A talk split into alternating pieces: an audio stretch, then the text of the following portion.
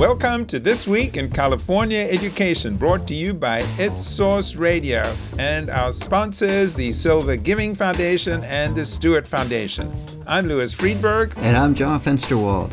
Well, John, I hope you know that we're just days away from the long-awaited, anxiety-producing November election when Californians will decide issues we've been talking about over the past few months. Uh, Prop fifteen, the tax on commercial property, Prop sixteen, the restoring affirmative action to college hiring and admissions, which looks like it's going to have a tough road convincing voters to approve.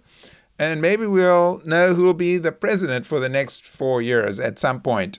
By maybe, Lewis, of course, you mean we may not know the winner of the race by Election Day. And that's just one reason that this has become an unusually exasperating and complex election. And that complexity, along with the divisive, contentious tone of it, has made it especially difficult subject to teach. This week, we'll talk about how high schools have covered the election, or in more cases than not, decided not to teach about the election. Well, the other interesting development is that schools across the state are opening for in-person instruction at an accelerating pace. This week, EdSource released the most comprehensive information yet on plans of schools throughout the state to return to in-person instruction. Well, let us in, Lewis. What'd you find? There's just a huge variation in how kids are being taught right now. We found that out of the fifty-eight counties in the state, twenty-one counties are offering some form of in-person instruction in all or most of the districts in that county. And in about twenty counties, uh, the schools in those counties are pretty much sticking with distance learning, at least for now, and planning not to come back to school at least until January. And of course, that's really unclear if that's going to happen. And uh, the remaining seventeen counties are really kind of all over the map. Some districts are offering in-person instruction and others are sticking with distance learning. So it's really a time of transition. And I guess a lot of districts are deciding over the next couple of weeks what they're going to do between now and January.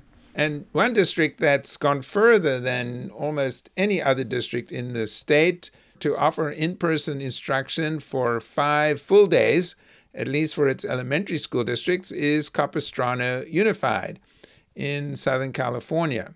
To look at what in-person instruction is looking like, we'll talk with Capistrano Unified Superintendent Kirsten Vital, as well as with El Dorado County Superintendent Ed Manansala. But first, the presidential election as taught in high schools. Well, John, this should be a pretty exciting time for high school civics teachers, right?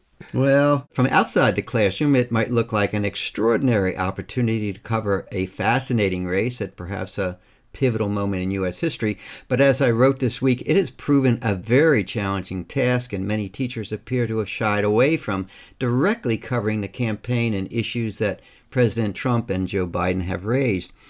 Part of the problem is that President Trump has been a polarizing, divisive figure, so debates can get heated. But there are other challenges that distance learning has compounded. So we thought we'd look at the issues with someone who has dealt with them as a teacher educator. We have on the line Devin Hess, who is program coordinator for the U C Berkeley History Social Science Project. He is also co-leading Discord in Crisis, the two thousand twenty election, which is a three-part webinar for high school teachers on how to approach the presidential election. Welcome, Devin. Thank you. What I learned from the article is that distance learning seems to have created its own set of challenges for teachers who are overloaded, which may make it harder to communicate with students and get them to be open. Is that what teachers are telling you as well? One of the challenges of distance learning is knowing who your class is and who the students are. And when you're trying to, as a teacher, have controversial conversations, which inevitably they will be around this election, knowing who your students are is really important. Because you have to, as a teacher, provide a safe space for all those students to be able to express their opinions and have it in somewhat of a structured manner that different views are represented. And with the polarization that's going on right now, that is challenging even in the best of circumstances. We have teachers we're working with who literally have not seen the faces of their students because their students won't turn on their, their cameras. Some students just simply don't participate. They may do the assignments in written form, but they're not necessarily verbalizing their feelings and opinions and participating in the classroom conversations. So the teacher, if they're trying to have a conversation that could verge into being very controversial and, and uncomfortable, isn't as equipped as they would have been uh, in other situations. So let me ask you, teachers are supposed to have benefit of academic freedom. I mean, that's why they have tenure, so that teachers can't be fired for political views and so on. I mean, this is concerning that teachers would feel constrained that, uh, you know, somebody might hear something or get upset about something they've said. And that seems almost inevitable in the current climate. We have had teachers literally say to us, my administration told me not to have controversial conversations in my classroom because parents are getting upset. And that was even before the distance learning platform. And now we have situations where there are parents who can be watching over the shoulder of the teachers and listening in real time and not just relying on the student coming back and perhaps accurately and perhaps inaccurately reporting what went on in the class. So the teachers are not sure. It's a territory that's not tested. Also, there hasn't been this level of sort of antagonism around sort of watching and, and polarization around the questions that might be raised and conversations that might happen in the classroom. So teachers don't even know how far they can go. Um, we have had teachers with just mild mentions of issues around how Trump is working and behaving and policies and things be pulled into the principal's office or get letters from parents. Is one of the problems that many of the discussions go on in breakout rooms, and they're worried that what will happen when the teachers aren't there? Exactly, because in a classroom setting, the teacher is able to monitor those conversations to some extent.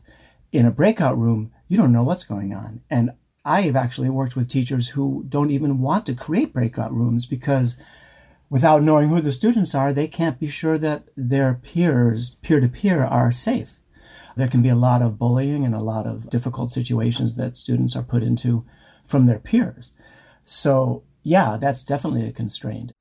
Any particular advice that you would give to teachers to, uh, you can't solve all these problems, but particular advice as to how to approach a controversial subject uh, in a remote setting?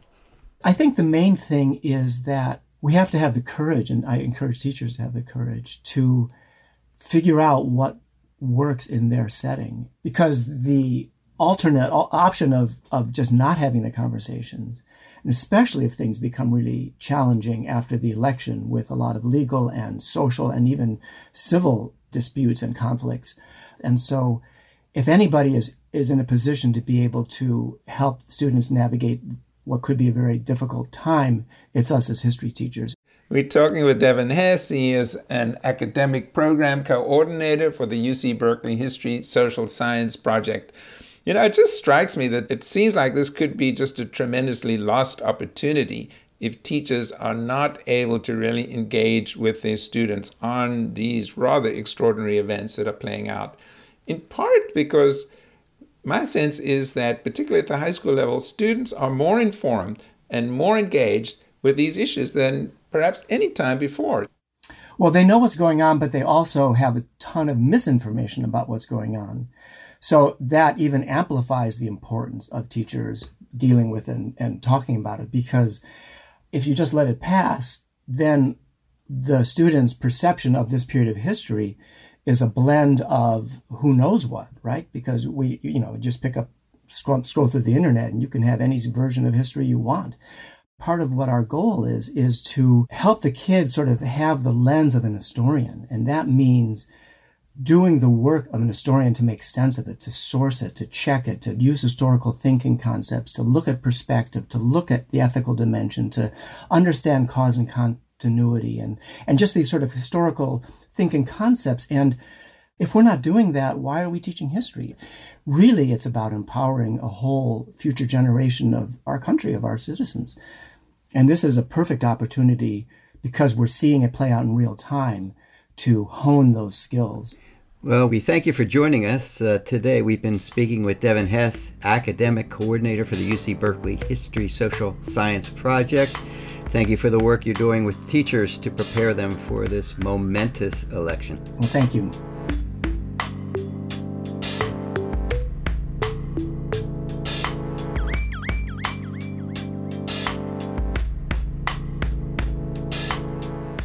Distance learning has been the default method of education for almost all students in California for the last few months, but that is changing pretty rapidly. As I mentioned uh, when we started the podcast, EdSource's survey found that schools in twenty-one counties in California, admittedly mostly rural counties, are all offering in-person instruction of some kind. Nonetheless, all districts that are preparing to go back will want to see how others that have already opened made that decision and, and how they've been faring. Capistrano Unified, with forty-seven thousand students in Orange County, it's the seventh largest district in the state, and it may be the largest district to send all of its students back to school for in-person instruction. For some districts, it may offer a model. So we're fortunate to have on the line Superintendent Kirsten Vital. Welcome, Superintendent. Hello. So you're doing what few districts have ventured to do, which is to offer full-day instruction for at least for your elementary students. How does that work, and how's it been going? You know, it's such a community value and really the value of our Board of Trustees to try to get K through five students back full time um, if that's what their families choose. So we actually have three models, K through five. Program A, which is an extended learning model, about sixty-five percent of our K through five students and five hundred more families more recently um, asking for it, where kids can be back full-time, full day, in which they first have a literacy numeracy block of time with their teacher. So half the students come in the morning with their teacher, and then in the afternoon, they're with either a paraprofessional or another teacher learning, whether it's science, social studies, arts, music, an extension of the learning from the morning. And then you could do the opposite, right? So students could do the extended learning in the morning and then literacy and numeracy block in the afternoon. And that's how we're doing that, that split. So they're not inside for half a day. They're out in tents for part of the day. Why did you do that, and how's that working? You know, it's really incredible. It's incredible to see the tents, little blue shaded structures, some of them up to eighteen on a district campus where um, young people in tables, socially distanced, are under those little tents. And they're able, with their Chromebooks out and Wi-Fi available, to be able to do their lessons. And the reason why we did that, quite frankly, is that we have used every possible indoor space that we could to put these small groups of young people. And the reality is we just didn't have enough space. And with the timeline and the timing, just thought creatively about doing these ten by ten tents that kids can learn under. Without getting too technical, why couldn't you do this at the high school level? You know, the complexity of so many different courses and so many students. You know, I have high schools up to three thousand students. Having to figure out, again, doubling my teaching staff, it's just a huge expense. In this particular case, we were able to use CARES Act money to hire paraprofessionals, and those paraprofessionals are really facilitating the learning and the lesson planning of that credentialed teacher. And that's why we were able to do it in K through five, because again, it's many different adults, really what parents are doing at home, we're just doing on campus. So touch a little bit more on high school. You're in a hybrid situation in high school, right? And and how's that going? We have a schedule in which on Mondays, it's called Virtual Monday. All students are on the computer at home. And then two days a week, they're in person, and two days a week, they're at home. We are piloting, expanding those instructional minutes, six twelve, by students both being at home online with the teacher in the classroom. It's just that half the students are in the classroom and half the students are online. So we're doing some piloting of that. Otherwise, in many classrooms, students then are doing the independent work on the days that they're home. Are students observing social distancing and wearing masks? And have you had any infections among students, and how does that go on? So yes, we have all the social distancing in place. We also require masks of all students, pre-K through twelfth grade. And we have the same requirement of employees and hand washing. And we put in more hand washing stations in campuses that had fewer sinks, just so that we had all of those things available to keep employees and students safe. Um, we have to date, I believe, a dozen cases, and we have a district dashboard. So you could go to our dashboard. It's updated every day at five o'clock. That will show you how many cases we have and what school site the case is at. um, so important, I think, to be transparent with the community and with our employees on those cases. Who is teaching the uh, students who are at home, and what percentage of your teachers cannot return to the classroom for health and other reasons? I think currently we have seventy-eight employees on leave of some kind. We um, negotiated in our M O U for secondary teachers a way in which there is a substitute in the classroom, which then still allows for that teacher to teach online. So they're at home teaching online while the substitute is supervising students. So that's one of the creative ways that we thought through. Talking with Superintendent Kirsten Vital from Capistrano Unified, Doctor Erica Pan, who is the acting state health officer in Sacramento this week at a hearing, said it's really a balancing the risk of bringing kids back versus learning loss and trying to minimize learning loss. Do you see that as kind of a, a balancing act that you're doing right now? Yeah, I do think that there's a balancing act between learning loss, and I also worry about the mental health of students because we want to make sure that they're not isolated, that they don't experience depression, that they're fully engaged, and that they're not losing motivation. I see these children when we brought them back so happy to be with their friends, to be with their teacher, understanding that they're still wearing a mask and they're social distancing. But that just joy of being together is pretty amazing. Well, we've been speaking with Superintendent Kirsten Vital. Good luck, and thank you for joining us. And we'd like to check back soon to see what other challenges you've overcome and whether parents and teachers are still excited to be back. Thank you. For many districts, setting up a program of testing students for the virus, not only students, but staff as well, and having contact tracing in place are prerequisites for returning to school for in-person instruction. El Dorado County, it's a largely rural county between Sacramento and Lake Tahoe, has been able to establish a system of testing and contact tracing that's enabled all fifteen school districts to reopen for in-person instruction. We're pleased to have on the line Ed Manansala. He's superintendent of the El Dorado County Office of Education, and he was instrumental in coordinating this new system. Welcome, Superintendent. Great to be with you. I think one of the big problems, and a lot of people are very concerned about this, is what schools are doing to solve the whole issue of testing and then contact, contact tracing if somebody tests positive. So how have you dealt with that? Or have you, have you been able to deal with that? We have been able to deal with it. Part of the requirements under the California Department of Public Health was to establish a surveillance testing system in addition to a responsive testing system. Sorry, Superintendent, uh, when you say responsive testing, what, what is that? Responsive testing is when you are identifying an individual who may possess the symptoms of COVID and are in need of a responsive test, whereas a surveillance test is intended to scan a system to determine if there are any asymptomatic individuals potentially with the COVID virus. And and that is the big challenge, the one you just mentioned, the asymptomatic. So what did you guys do?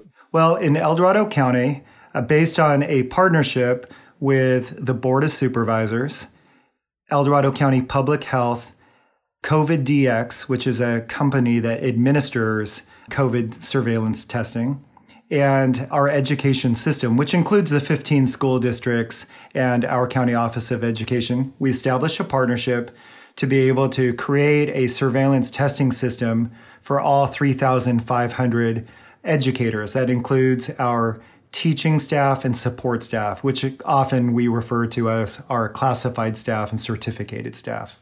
But how did that work? Because I know that under the health guidelines, you are supposed to test everyone once every two months at least, so half the staff. But are you able to do testing even for those who are asymptomatic?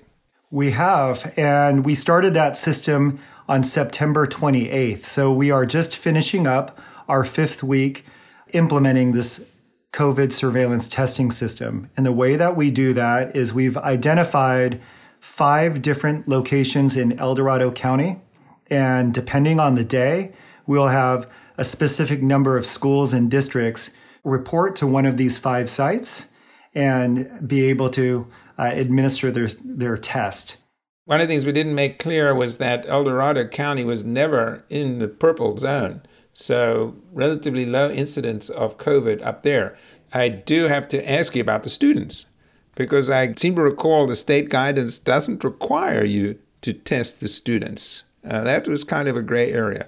So what's happening with the students? They, of course, could be carriers as well. If a student is identified with the symptoms, there are protocols that have been established, and they will go to their primary care provider, and the determination if the student will be tested will occur at that level. But protocols are in place to determine if a student needs to be quarantined or isolated for fourteen days if they are demonstrating symptoms, regardless if they are positive or not. We know that there are students who've contracted the virus outside of the school system and have come in. I'll give you one example. Probably within our first two months of opening up school, we had a fifth grader at an elementary school who had tested positive. It wasn't a result of COVID spread inside of the school, but once we identified this positive student, they were isolated for fourteen days. The ten students that were in the student's cohort had to quarantine uh, for fourteen days, including the teacher. But the protocols kept the entire system running smoothly, meaning the school remained open, students and staff and the community were made aware of the positive test, and things continued to run smoothly. We're talking with Ed Manansala, Superintendent of Schools in El Dorado County, about tackling one of the most difficult aspects of opening schools. Thanks for joining us today. Thank you. Good to be with you. You know, Lewis, there's at least one district in El Dorado County, the Black Oak Mine District, that's offering instruction five days a week, as are Rockland Unified in Sacramento County and, of course, Capistrano Unified. As Superintendent Vital explained. How common is that, by the way? It's actually not very common at all. We just can find a handful of districts across the state. You've, you've heard about, I think, all of them that we know of that are offering five-day-a-week instruction. Uh, in most cases, there's hybrid instruction, students coming in half-days, either going uh, Monday, Wednesday schedule, Tuesday, Friday schedule, or Monday, Thursday, lots of variations.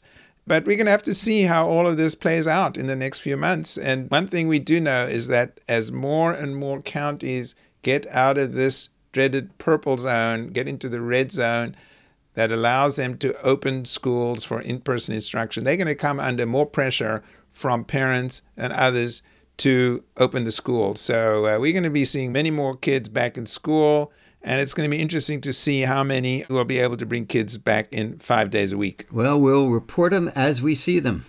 And that wraps it up for this week's podcast. Our producer is Kobe McDonald. Our music is from Nate Schwartz Jazz Orchestra and EdSource's own Justin Allen. Please subscribe wherever you listen to your podcasts. Next week, we'll be back to talk about the election results, at least the ones that we will have by then. Can't wait, John. I'm Lewis Friedberg. And I'm John Fensterwald. Thanks for listening. And as we said, we'll be back next week with an election special podcast.